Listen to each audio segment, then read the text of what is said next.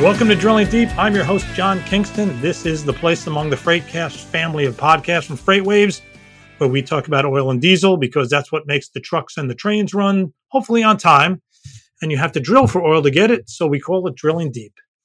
I thought we'd talk about some numbers here today. We're going to be discussing Amazon a little later, but for now, let's focus on diesel because right now, obviously, it's extremely important.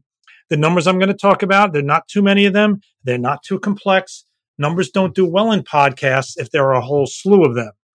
So the first number I'm going to give you is 30.3. That's this past week's days cover report for distillates in the US. Distillates include diesel, and in fact, diesel is the biggest part of distillates.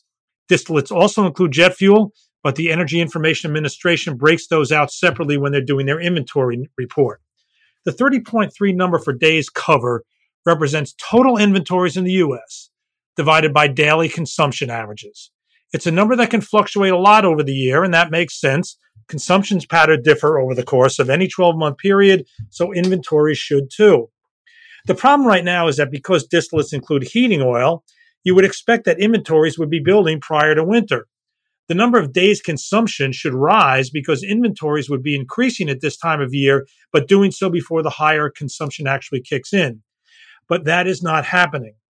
That 30.3 number is the second lowest over the last six years for the third EIA report in October, the third week report. That's what you want to look at. You want to go year to year. Throwing out last year's number because 2020 was such an outlier, that number has been as high for the third week of October as 37 plus days. Now we're dealing with 30.3. That may not sound like a lot, but it is. We are dealing with tight inventories. Another number in the latest report by the Energy Information Administration that was troubling from the perspective of diesel consumers was refinery output of ultra low sulfur diesel. It had been running pretty healthy recently, but at 4.25 million barrels per day, production of ULSD in the U.S. Uh, last week was the lowest in five weeks, even as refinery margins were strong enough to encourage production of diesel. It's just one week. It may see a sharp reversal next week, but it's definitely one to watch. There's another number we've talked about a lot in recent weeks. It's the spread between the current price of ULSD on the CME commodity exchange and the price of ULSD 12 months out. When the current price is higher than the further out price, it is called backwardation. And that number is heavily influenced by the level of inventories. If inventories are tight, that spread will get wider.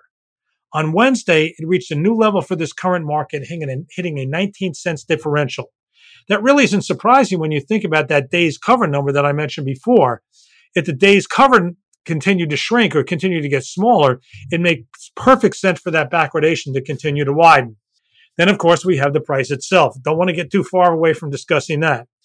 From a settlement on the first of the month to $2.38.27, ULSD on CME rose to just under $2.60 by this past Wednesday, October 20th.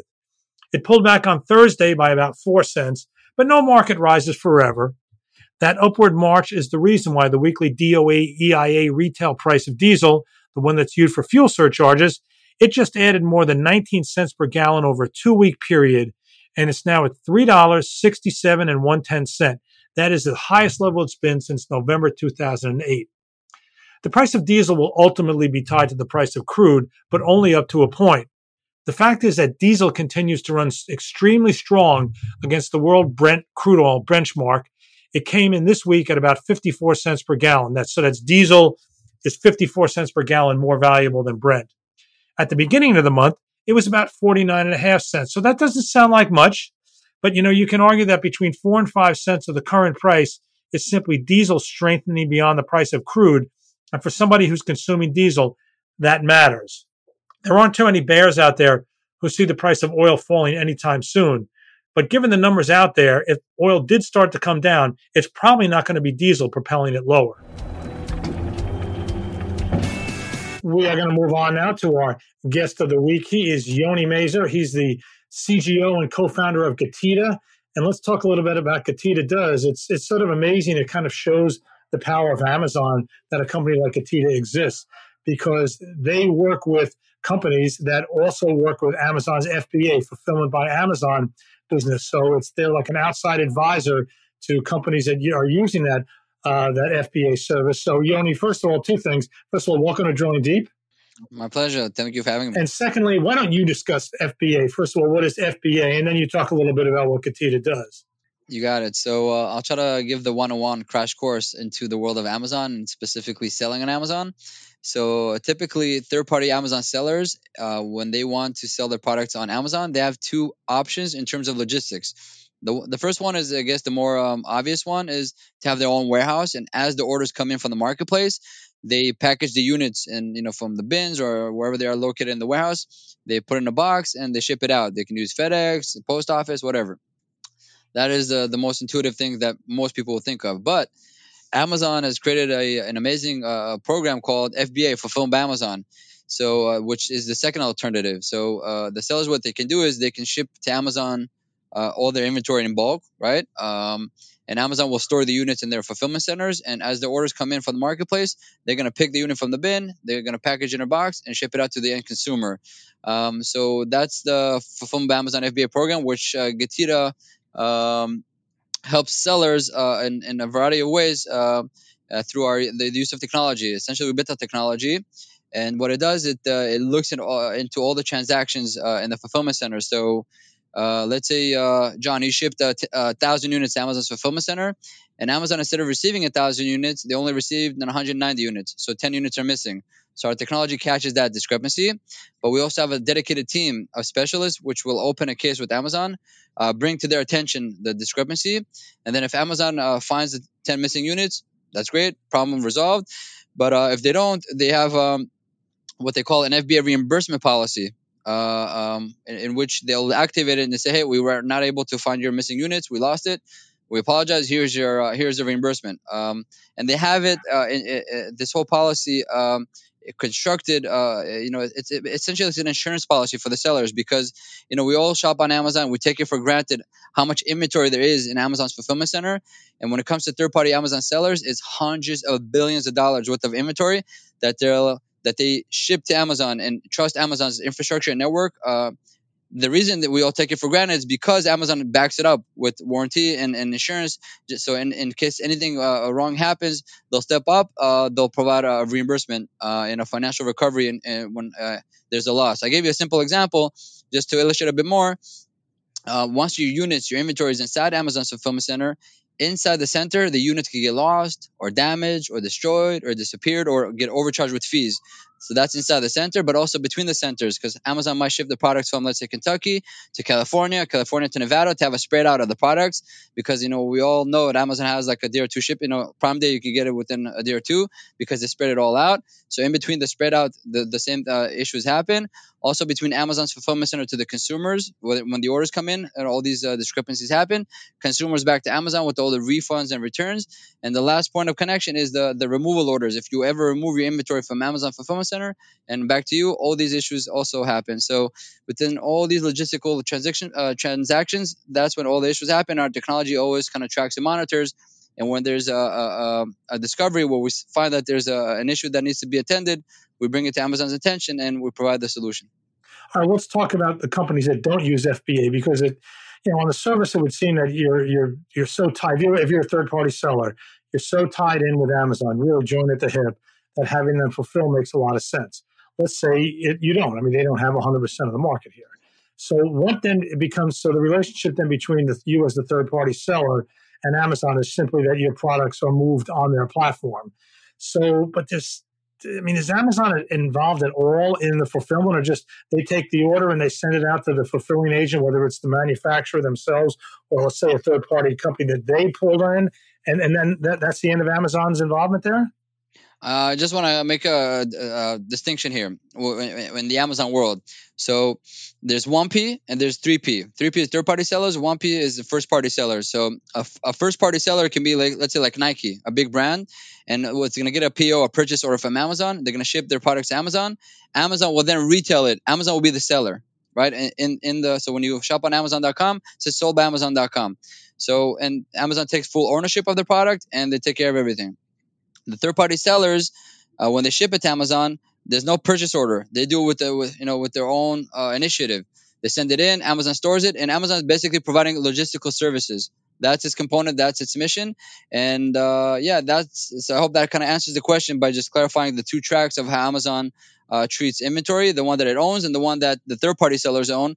But nevertheless, it's it's treated the same way. Honestly, it's really the the the, the question is the uh, end ownership, who really owns the inventory and who uh, actually generates the revenue. When Amazon buys it from Nike, it's their revenue, so whatever margins they make on it, they keep. When a third party seller sells it, the margin is kept with the seller. But they pay the fees to Amazon because when Amazon picks the unit from the, bo- the bin and they package in a box to ship it out, they charge a fulfillment fee. We call it pick and pack fee, and that's how they make their money. But also they charge storage fees.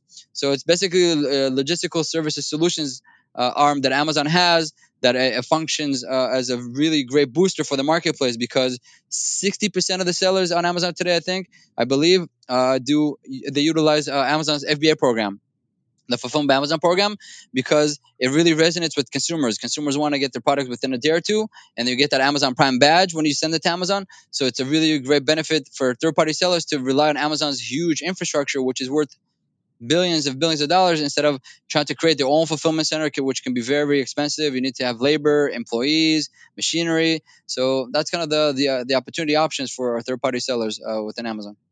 Yeah, so I would think that the companies that stay out of it that don't use uh, FBA are probably pretty large themselves because they, they have the fulfillment system that they can use and they don't have to build from scratch. It probably already exists.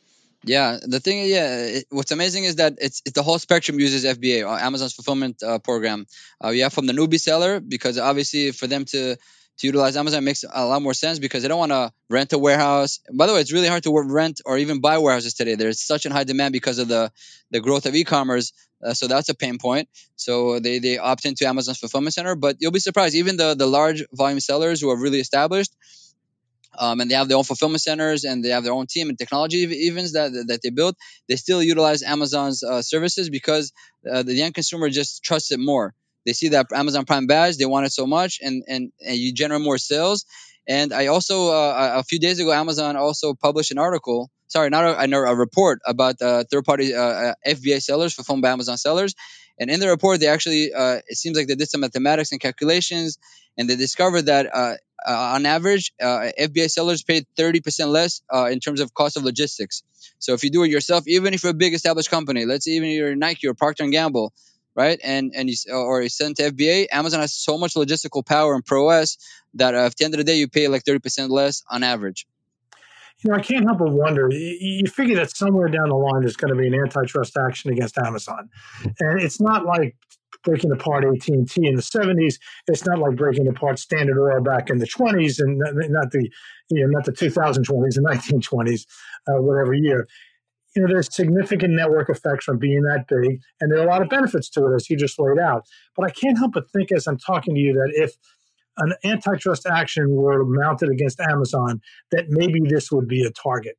The idea being that you want to keep these things separate that amazon has to let's say divest itself of its fulfillment arm and that operates on its own i mean we're not going to argue whether this is good policy or bad but i can't help but think that this could be a target in an antitrust effort do you think i'm crazy for thinking that no i think uh, yeah there's a lot of uh, arguments to be made uh, to support that where you know where does the point start where it's a monopoly. It really monopolizes the, the, the, the, landscape of the industry. So where do you draw the line? Is there a line?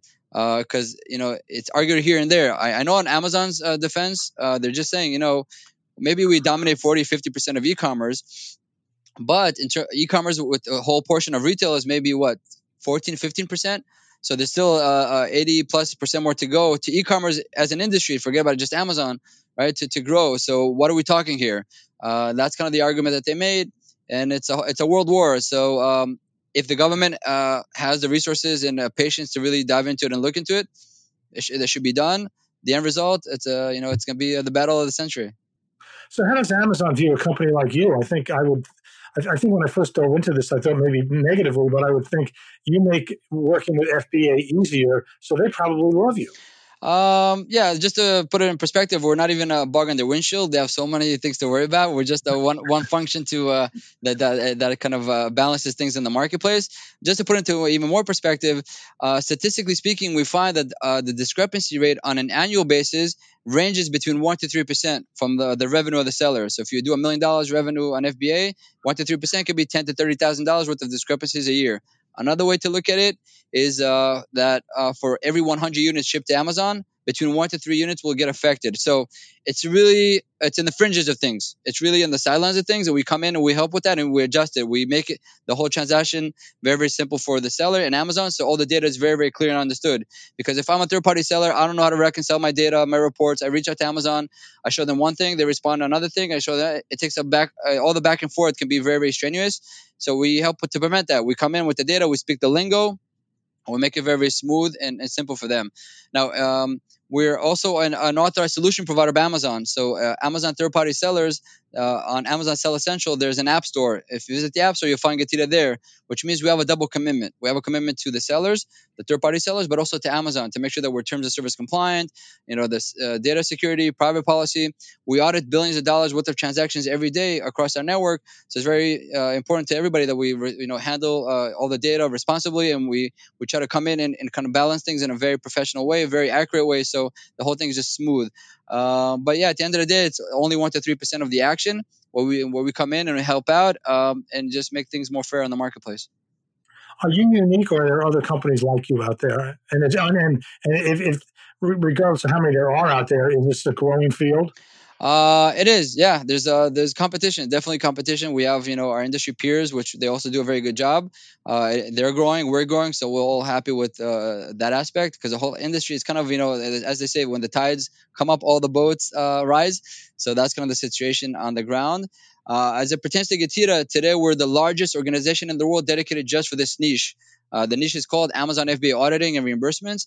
We have a, a team of over uh, 80 plus members uh, in six countries. Uh, we operate on a global level, so whether you sell in Amazon US or Canada or Mexico or UK or Germany, we provide the solution over there. Uh, yeah, it's uh, competitive. Uh, there's more and more coming up. Uh, we just try to f- stay focused on what we do best and uh, you know lead through um, through performance. And I don't know if you can tell me this, but how many clients do you have that are so that you're big enough to, to have 80 people company? It's, I, I, have no, no no idea what the relationship is between having 80 people and how many. Yeah, it's, it's thousands. It's in the thousands. Uh, thousands. Yeah, okay. yeah. So uh, yeah, it's it's because uh, we, we we're actually. Uh, I just want to make a distinguish.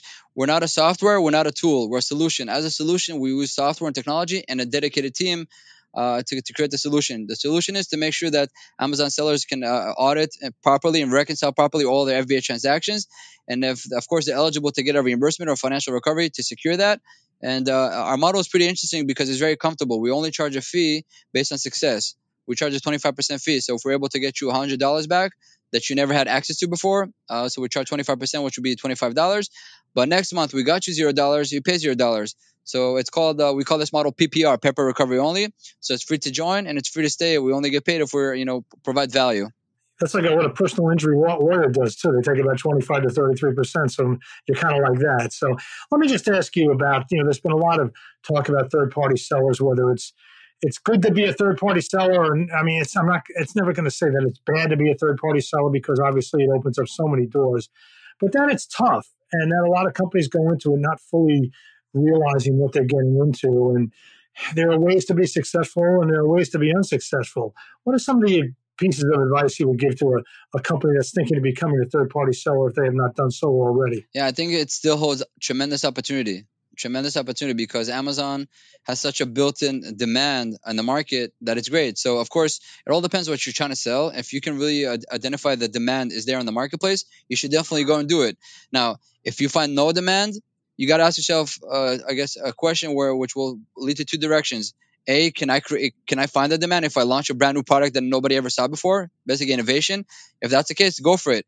Uh, but if you see there's no demand, but there's so much supply out there, maybe you should stay away because really, you know, it's saturated. So it's it's all data driven. All the data is there. So that takes us to uh, the also part of the, the the the answer to the question. It's so data driven. Just be focused on that and there's a lot of functions functions to uh, to uh, to uh, fill out when, once you become a third party seller. It can be overwhelming, so make sure you have a good team and keep keep in mind it's a learning curve. It's it's, it's a learning process. You always because the, the, the industry is, is fast moving and it's still growing. Every day in e-commerce is like a year in conventional business. It's hyper dynamic. It's a it's a it's a uh, it's um, an industry of learning. It's constant learning. So if you like that, if you prepare for that, you if but if not yourself, at least your team is very equipped to learn and move uh, as things move along. You'll be successful. If this is too much of a headache uh, and craziness for you, you know, staying away is also a wise decision, as I say. What's it like trying to get money out of Amazon? I mean, I'm sure that's what you do a lot, right? Do you you contact them and you say there's been a problem with such and such order, and I think you owe us X amount of dollars. What kind of bargainers are they? No, there's no issue. They uh, they're actually very very generous because uh, I'll explain why. Um, when Amazon pays a reimbursement, what's nice about it is that they don't pay you the cost price; they pay you the retail price. So, for example, if your your your cost of sourcing is ten dollars a unit, and then you want to sell it on Amazon on the marketplace on uh, uh, for like fifty dollars, they're going to pay fifty dollars back. So, the opportunity here that that we try to uh, uh, encourage the seller to seize is the ability to um, to shift a double negative to double positive. So when you get a reimbursement, you're able to get your money back and make a profit. Because if you don't uh, get it back, you lose your investment, the money invested, but you also lose the opportunity to make a profit. So the way it works is when um, a claim is made and approved, Amazon uh, uh, uh, adds the funds to the, the deposit of the seller. And every two weeks, Amazon pays the third party sellers. They, they do a wire transfer uh, from Amazon to the bank account. And that's how the sellers get their money. And then later on, we charge a fee uh, once a month. So by the time we charge, you know, the money's already deep in the seller's pocket. Uh, there's no negotiation negotiation needed because Amazon's very fair. Their policy is we're going to pay you the retail value, so as if you sold it on Amazon. So you we're buying it off your hands as if you sold it retail, which is tremendous for the sellers. And I, I think that's uh, part of that. Uh, uh, I think that it's it's fundamental to Amazon that trust, where sellers are very comfortable knowing that a they'll take responsibility. They're not going to bargain. They're not going to negotiate. If anything, they're going to pay the retail value. Uh, so you're clear, you can make a profit, and guess what? It works. The whole flywheel works because the sellers get their their money, you know, the the recovery, and they just reinvest it into Amazon. They source more inventory, they launch more inventory, they maybe spend more money on advertising with Amazon. So it's a, it's a good synergy between uh, uh Amazon and the sellers, uh, which works because it's, it's, still a, booming town. And you said that 60% of the third party sellers is, uh, use FBA, correct? Yep. Okay of the of the th- people who are third party sellers, what percentage do you think you, a company like you? Oh, so we uh, uh, so basically the question is what is our uh, market share from the total access? Not, not, not, not, necessarily you, because you said there are other companies like you. But I mean, if I'm a third party seller, am I likely to have somebody like you working with me to deal with the fulfillment issues with, with Amazon? Because otherwise, I got to go it alone. I mean, the fact that I already am an FBA seller kind of shows that I don't want to ha- handle this if I'm also going to then then deal with the problems in it, then you know without without a third party helping me, it kind of defeats not totally defeats the purpose, but it, it kind of cuts back the impact. I mean, does everybody use in, in the sense that every company out there has a lawyer? does, every, does every third party seller have somebody like you? Yeah, that's a great question. I actually never thought about it from that direction. So i am going to answer this uh, this way it's it's uh, our big, biggest friction point is actually awareness and why because the, the world of amazon fba sellers which are 60% of the marketplace is split into half kind of 50-50 almost right 50% of the sellers are not even aware there's an issue right they're not even aware that there's a problem uh, so they're not doing anything about it so what we try to focus on doing is just raise their uh, awareness uh, bring it to their attention and tell them hey by the way just you know you're eligible to get reimbursements because things can go wrong because they don't even, even realize that things can go wrong. They have so many things to do, so many functions to fill. They don't even realize they need to reconcile all the transactions to see if everything's okay and a good standing. So that's uh, the first half of the market. So that's open, that's available, and we focus on obviously educating them and helping them. The other half of the market or the sellers uh, are savvy sellers. They're aware of it. They, they do something about it. They have a team doing it. So they do it themselves. Maybe they use our competitors, even they use us uh, but they don't know they, uh, there's an opportunity to get more, and usually much more, especially if they do it on their own. So therefore, we advocate to them, say, hey, there's solutions out there that help.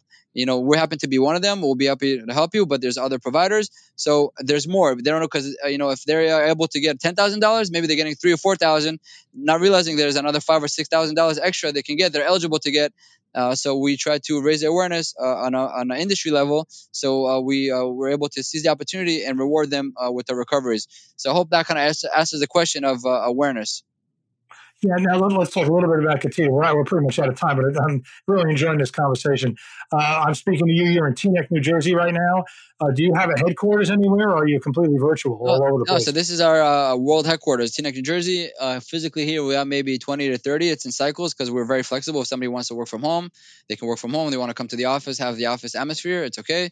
The team is for the most part vaccinated. Um, but yeah, so that's the he- world headquarters, uh, and the rest of them are uh, you know around the world. We have a team in Israel actually, because about two years ago we um, we bought a company, a competitor, so we merged them into our activities, and they had a footprint in Israel. We have in uh, Georgia, the country, not the state. Uh, we have in Russia, we have in India, Philippines, and in the U.S. So I think that's all, all in. It's about six countries at this point. Yeah, of course, Israel's been known as a great source of uh, of software applications. This isn't a software application. I'm sure you use some technology, probably use a lot of technology, but this is this kind of the you know it's a fulfillment business. You got to roll up your sleeves and get the job done, and it's software. I'm sure software point has its limitation in getting that job done. Correct? Yeah. So we use heavy use of technology to discover the problem. That's where the, the, the algorithms come in and the AI and, and the technology aspect of things but to actually solve the problem in, uh, with Amazon, that's where it actually uh, takes labor and a dedicated a team of specialists. So we open a case with Amazon, we present information. Amazon might ask, might ask for further information, so we'll we'll we'll send it or maybe further explanation. And those explanations are usually relevant to their um, terms of service and policies. So it's almost like legal work in a way because the way you, we communicate on the on the language. Um, so a combination of technology and a dedicated team of service creates a solution, which is maximum recovery. So definitely a lot of technology uh, being used, and yeah, Israel is a great source of innovation for technology. So we're, we're also very privileged to have some of that in, into our mix. And, and let's, I should have pointed this out earlier, but you were a third party seller, correct? That's great. Yeah. So Getida was actually born from our activities as third party sellers. So, uh, long story short, about a decade ago, we started selling online. Back in the day, eBay used to be the main event, right? The main platform. But uh, in uh, 2013, we started selling on Amazon, and the business grew very, very quickly from zero to 20 million in, in, annual FBA sales. Then we became a part of a larger group that together as a group, we're doing about 100 million in Amazon in annual FBA sales. So uh, um, all these discrepancies that happen, and, and, and they have so much data c- coming uh, across our, our, channels every day, uh, it, that pushed us to develop a technology to audit all the information on a daily basis because uh, the spreadsheets were just breaking. We couldn't use like regular tools. So that that pushed us to create technology and also set up a dedicated team to handle just the data and all the back and forth. So we created the, the solution for ourselves. And once it worked, we shared with our peers from the industry that we have these capabilities. They told us, help us, we'll pay you and they were the early uh, users and, and customers of uh, Getida back in 2015 16. And what happened was we had two successful businesses, retail and uh, solutions, which is Getida. And then uh, uh, Getida was growing organically so much because the model is so comfortable because it's free to join, free to stay. We only get compensated if we're successful. Uh, so we took a leap of faith. We cashed out uh, our retail positions, uh, and then we focused all of our uh, focus, energy, motivation, creativity, in, in helping other sellers with Getida. And from that point on, that's when we kind of took leadership on this little niche in space. I just want to say, Yoni, I enjoyed this interview enough that I think it's probably about the longest one I've done for a long time here on Drilling Deep. But uh, anyway, we want to thank Yoni Mazor. He's the co-founder of Getida, uh, which assists Amazon FBA sellers. Uh, thanks for joining us, and maybe we'll check in about a year from now or so. Sounds good. Thank you so much, John. Good luck, everybody. Okay, you have been listening to Drilling Deep. We are part of the Freightcast family of podcasts from Freightwaves. You can find us on all the major podcast platforms. I've been your host, John Kingston. Please join us again.